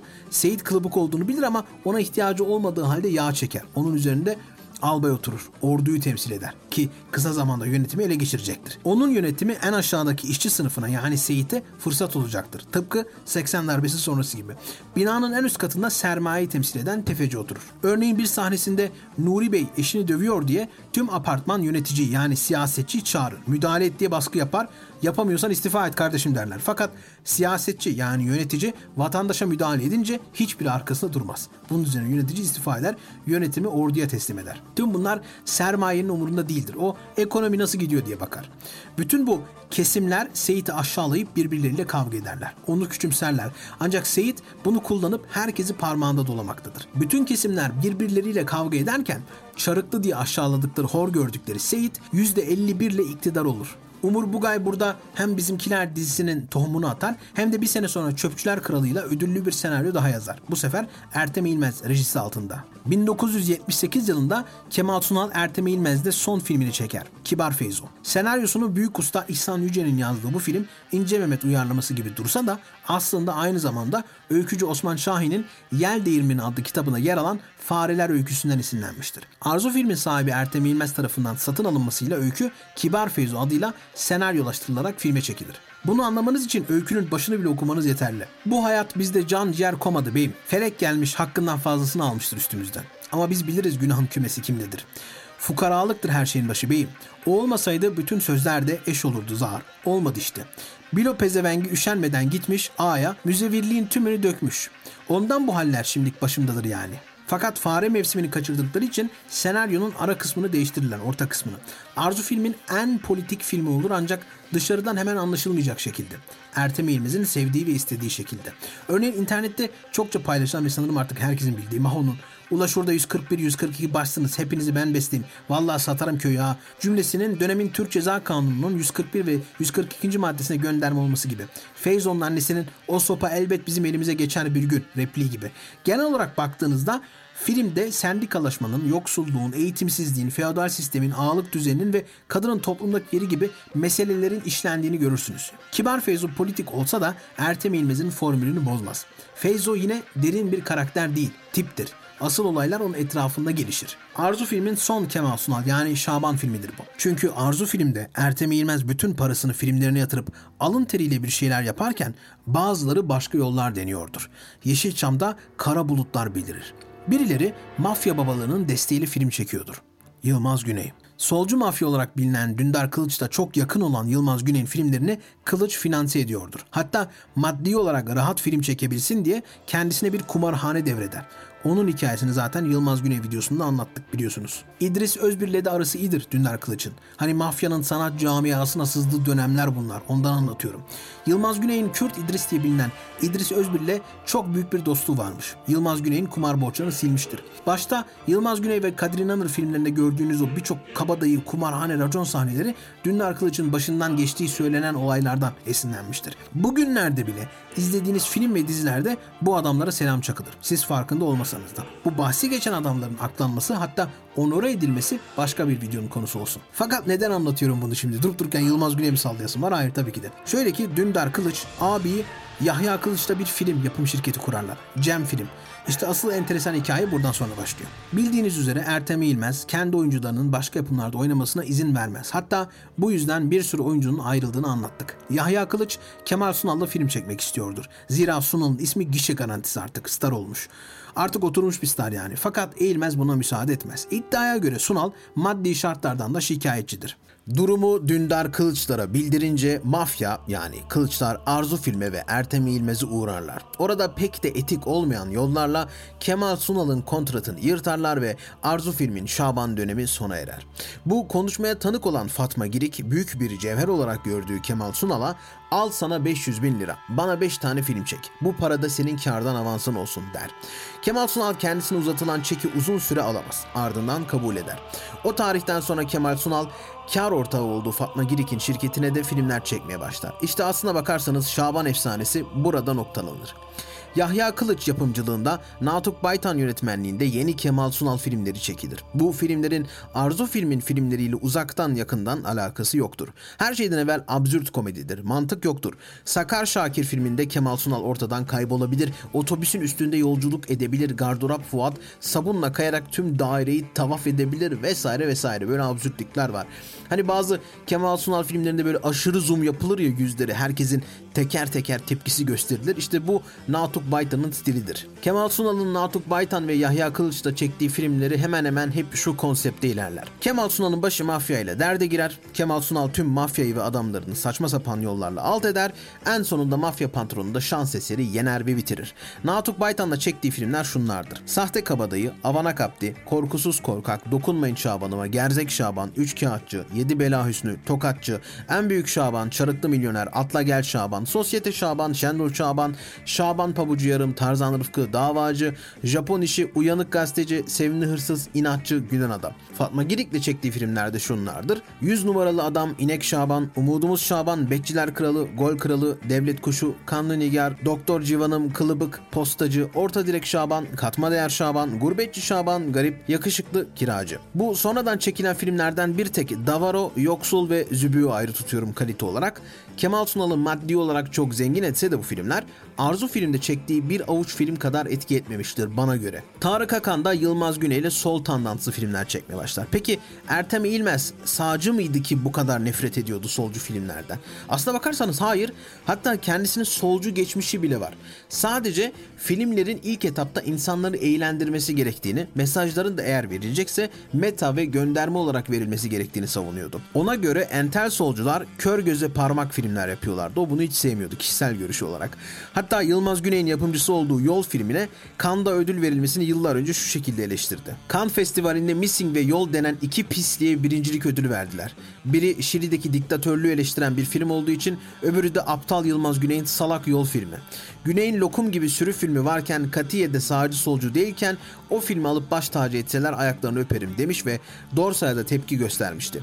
Eğilmez tepkisine ben her türlü film yaptım. Benim için filmin mesajı değil gayesine ulaşıp ulaşmadığı önemlidir. 73'te oh olsun diye bir film yaptım. Atilla Dorsay denen piç sınıfsal kökenli bir güldürü dedi. Sinematek'teki bir toplantıyı şöyle açtım. Dorsay'a teşekkür ederim ama sınıfsal kökenli derken diyalektik ve Marksist açıdan sınıfsal kökeni kastediyorsa şiddetle reddederim. Çünkü Türkiye'de beylerin kastettiği gibi sınıf yoktur diye devam etmiş. Eğilmez'in bu tartışmaları hep sürdü lakin bizim videomuzun konusu olan Kemal Sunal'ın hayat verdiği Şaban efsanesi aslına bakarsanız burada son buldu. 90'larda çektiği televizyon dizileriyle geri dönmek istese de piyasaya bu çalışmadı. Hatta bu dizilerin karşısına koyulan eski Kemal Sunal filmleri yani 70'lerdeki Kemal Sunal filmleri daha fazla reyting aldı. İşin absürt yanı bu Arzu film döneminde çekilen bir avuç film daha sonra video kasetlerle ve TV kanallarıyla evlerde o kadar çok izlendi ki Sunal hafızalara şu şekilde kazındı. Kolektif hafızada asla yaşlanmadı. Ve sanırım bugün bu karakterin neden ölümsüzleştiğini anlamış oldunuz. Şaban otoriteyi deli ediyor ama bunu istediği için değil, otoritenin ne olduğunu anlamadığı için yapıyor. Fakat mesela Turist Ömer e, gayet hakim ve maddi eleştirilerden karşı çıkıyor düzene. Şaban gibi köyden indiğim şehre karakterleri İstanbul'a müthiş hayranlık beslerler. Turist Ömer ise başında ucuz sivri şapkasıyla avare avare gezer yollarda. Ona göre bu koca kent çok gülünç bir durumdadır. Zenginleri ciddiye almaz. Bu Şaban'ın yaptığı gibi yanlışlıkla olan bir ciddiye almama değil. Baya baya böyle provoke etmek için yapar yapacağını. 1959 yılında yayınlanan Yusuf Atılgan'ın Aylak Adam romanındaki Bayce, Turist Ömer karakterinin babası sayılabilir. Aylaklık bir felsefeye dönüşmüş. Karakter artık bırak çalışmayı, çabalamayı, bir ev, bark edinmeyecek kadar kopmuş gerçeklikten. Turisttir yani. Cilalı İbo, Adanalı Tayfur, İnek Şaban ve benzeri örneklerden ayrıldığı noktalardan bir tanesi budur. Özellikle batılı ve medeni olana tamah etmez. Ağzı sulanmaz. Ancak buna karşılık medeniyetsiz bir karakterde değildir. Alışık'ın bu avantgard bakışı aslında günümüz Türk sinemasının bile kat be kat önündedir bana sorarsanız. Kendisi dördüncü duvarı ısrarla yıkar. 64 yılında bu duvarı yıktığında Ferris'e daha 22, Deadpool'a daha 52 sene vardır. Bunu iyi anlamanız için Sadri Alışık'ın Turist Ömer karakterini nasıl yarattığını anlamanız lazım. Yeşilçam'ı Yeşilçam yapan şey yıldız sistemidir. Artistlerdir onlar. Normal insan değiller, jönler. İşte normal insan olan bir karakteri canlandırmak isteyen Alışık bir gün minibüste şöyle bir olay yaşar kısıtlıydı. Yazıhanelerden hakkım olan parayı almaya gidiyordum ama endişeliydim. Bir dolmuşa bindim. Tanınmaktan da rahatsız oluyordum. E, şoförün arkasında oturdum. Bekliyordum dolmasını. Fakat şoför sakallı ve bereli bir tipte bir adamdı. Dol- doldu araba. Fakat en son giren ki kendi tabiri odur kırık ayak bir adamdı. Genç delikanlı bir çocuk işte e, daha girer girmez göz göze geldik. Sadri abi merhaba ne haber dedi. Ben tanımam istediğim için "Ya, benzettin kardeşim yanlış dedim ya. "Ya Olur mu ya dün akşam dedi bahçe sinemasından adamın filmini seyrettik icabında ya bize yapma falan. Yok dedim değilim kardeşim dedim. Ve yol boyu bu sürdü sürdü sürdü. Şoförün de rahatsız olduğunu hissediyorum ama bu arada. En sonunda ikimiz kalmıştık zaten Herkes müşteri indi olarak. Herkes indi, indi. Giderken eyvallah Sadri abi dedi. Yani dedi geçen akşam bize ah bize dedi yedin gene bizi dedi filan. of kardeşim dedim. Bu sırada şoför müdahale etti. Dedi ki ya şuraya bakın beyefendi dedi. Yani ne biçim münasebetsiz insanlar var dedi. Ya seni benzete benzete artiste benzetiyor. Bir adama benzetse ya biraz. Evet, Ve sana- o, o bana ilham verdi. Sonra Hulki Saner'le e, beraber bir rahmetli Ayhan Işık'ın oynadığı bir filmde bu tip gerekiyordu. Böyle bir tip gerekiyordu. İkimiz ben bunu anlatmıştım. Daha detaya et dedi. Yaptık ve Turist Ömer öyle doğdu. Turist Ömer İşte bu artist tanım hatta hakaret olarak kullanılması onu turist Ömer'e getirir. Alışık dördüncü duvarı da yıkmaz, yerle yeksan eder. Duvar muvar kalmaz. Turist Ömer filminin sonunda kendisi belirir Sadri Alışık olarak ve kızı Ömer'in elinden alır. Turist Ömer! Aa! Turist Ömer! Turist Ömer! Bak bak seni. Bak seni çağırıyor seni. Helal be. Helal be. Turist Ömer! Artık seni görüyorum, seni tanıyorum. Geliyorum Turist Ömer! Gel bakayım turistine. Affedersiniz, e, pardon. Aa, Turist Ömer! ya şş, ne oluyor orada be? Ulan hususine mi güvenip sarılıyorsun kıza deve? Çok teşekkür ederim Turist Ömer. Turist Ömer. Bu kız turist murist diye bir şeyler söylüyor. Anlamıyorum. Kimdir bu turist Ömer tanımıyorum bilmiyorum ama... ...böyle güzel bir kız için turist Ömer bile olunur ha. Ne dersiniz? Ulan bu kızın gözünü yanlış ameliyat etmişler be. Ne yapalım Rüknettin abi? Hadi eyvallah be. Eyvallah Bediye. Güle güle güle Güle güle. Tabii ya böyle biçimli bir deve dururken bu kız da bize bakacak diye. Ama aldırma. Bu karı milletinden kime hayır gelmiş ki bize gelsin be. Biz turist Ömer'iz. Neşemize bakalım, yolumuzu bulalım, tamam mı? Ömer hemen olayı kabul edip gider. Hiç sormaz yani. Ulan şu koca filmde bir macera yaşamışız değil mi? Niye kız beni terk etti? Öyle devam eder yoluna. Bu tipin çizmiş olduğu absürtlük sınırlarına hapsolmuştur çünkü oradan çıkamaz. Bu zamanın ruhunun nasıl değiştiğini görebileceğiniz en iyi örnek Pantolon Bankası ve Şalvar Bank filmleri. Size daha evvel Escapism videosunda da önermiştim. Pantolon Bankası 65 yılında çekilirken Şalvar Bank 86 yılında çıktı. İkisi de Sadri Alışık'ın aynı filmi. Birisi remake ama farklılıkları çok şey anlatıyor. İzlemenizi tavsiye ederim. Hem de en ihtimalle peş peşe izleyin. Özünde İnek Şaban ve Turist Ömer tiplemelerini ayıran nokta tam da burada atıyor çünkü. Bu İnek Şaban ve Turist Ömer tiplemelerinin çatışması günümüze evrilmedi mi sanıyorsunuz? Cem Yılmaz'ın Arif karakterinin bir Sadri Alışık esinlenmesi olduğunu zaten herkes biliyor. Bunun tam karşısında Recep İvedik karakterini İnek Şaban bağlantısıyla yerleştirebilirsiniz. Hatta Recep aslında Turist Ömer'den İnek Şaban evridir. İlk filmde onun gibi aylak ve gezgindir. Sonradan köylü kurnazı tiplemesine yani köyden indiğim şehre tiplemesine dönüşür. İnek Şaban'a dönüşür. Bu formülün bugün hala gişe rekorları kırması şaşırtıcı değil. Tiyatrodan başlayan bir sınıf çatışması sinemada da yerini bulmuştur yani. Alaylılar ve konservatuvar mezunları. İsmail Hakkı Dümbüllü Münir Özkul'a kavuğu devrederken gönül isterdi ki bunu orta oyunundan gelen birine devredelim ama ne yapalım demişti. İşte bu ayrımın en iyi özeti bu sözdür. Kemal Sunal'ın Şaban tiplemesi bir anarşist değil, bir kahraman değil. Solcuların yıllarca yorumladığının aksine Şaban düzene karşı olduğu için ona çomak sokmuyor. Şaban düzenin ne olduğunu anlayamıyor ve işin komikliği de burada yatıyor. A ona faşo nedir lo diye sorduğu zaman puş gibin derken bunu dalga geçmek için yapmıyor. Hakikaten bilmiyor. Ben de haranlayam kardeş dediği zaman adam kayırmacılığa gönderme yapmıyor. Dalga geçmiyor. Gerçekten farkında değil. Bilmiyor ne olduğunun. Tıpkı o dönemki taşralı halk gibi. Tıpkı Nasrettin Hoca, İbiş gibi. Hacivat ile Karagöz, Kavuklu ile Pişekar, Zeki ile Metin veya Şaban ile Ramazan gibi.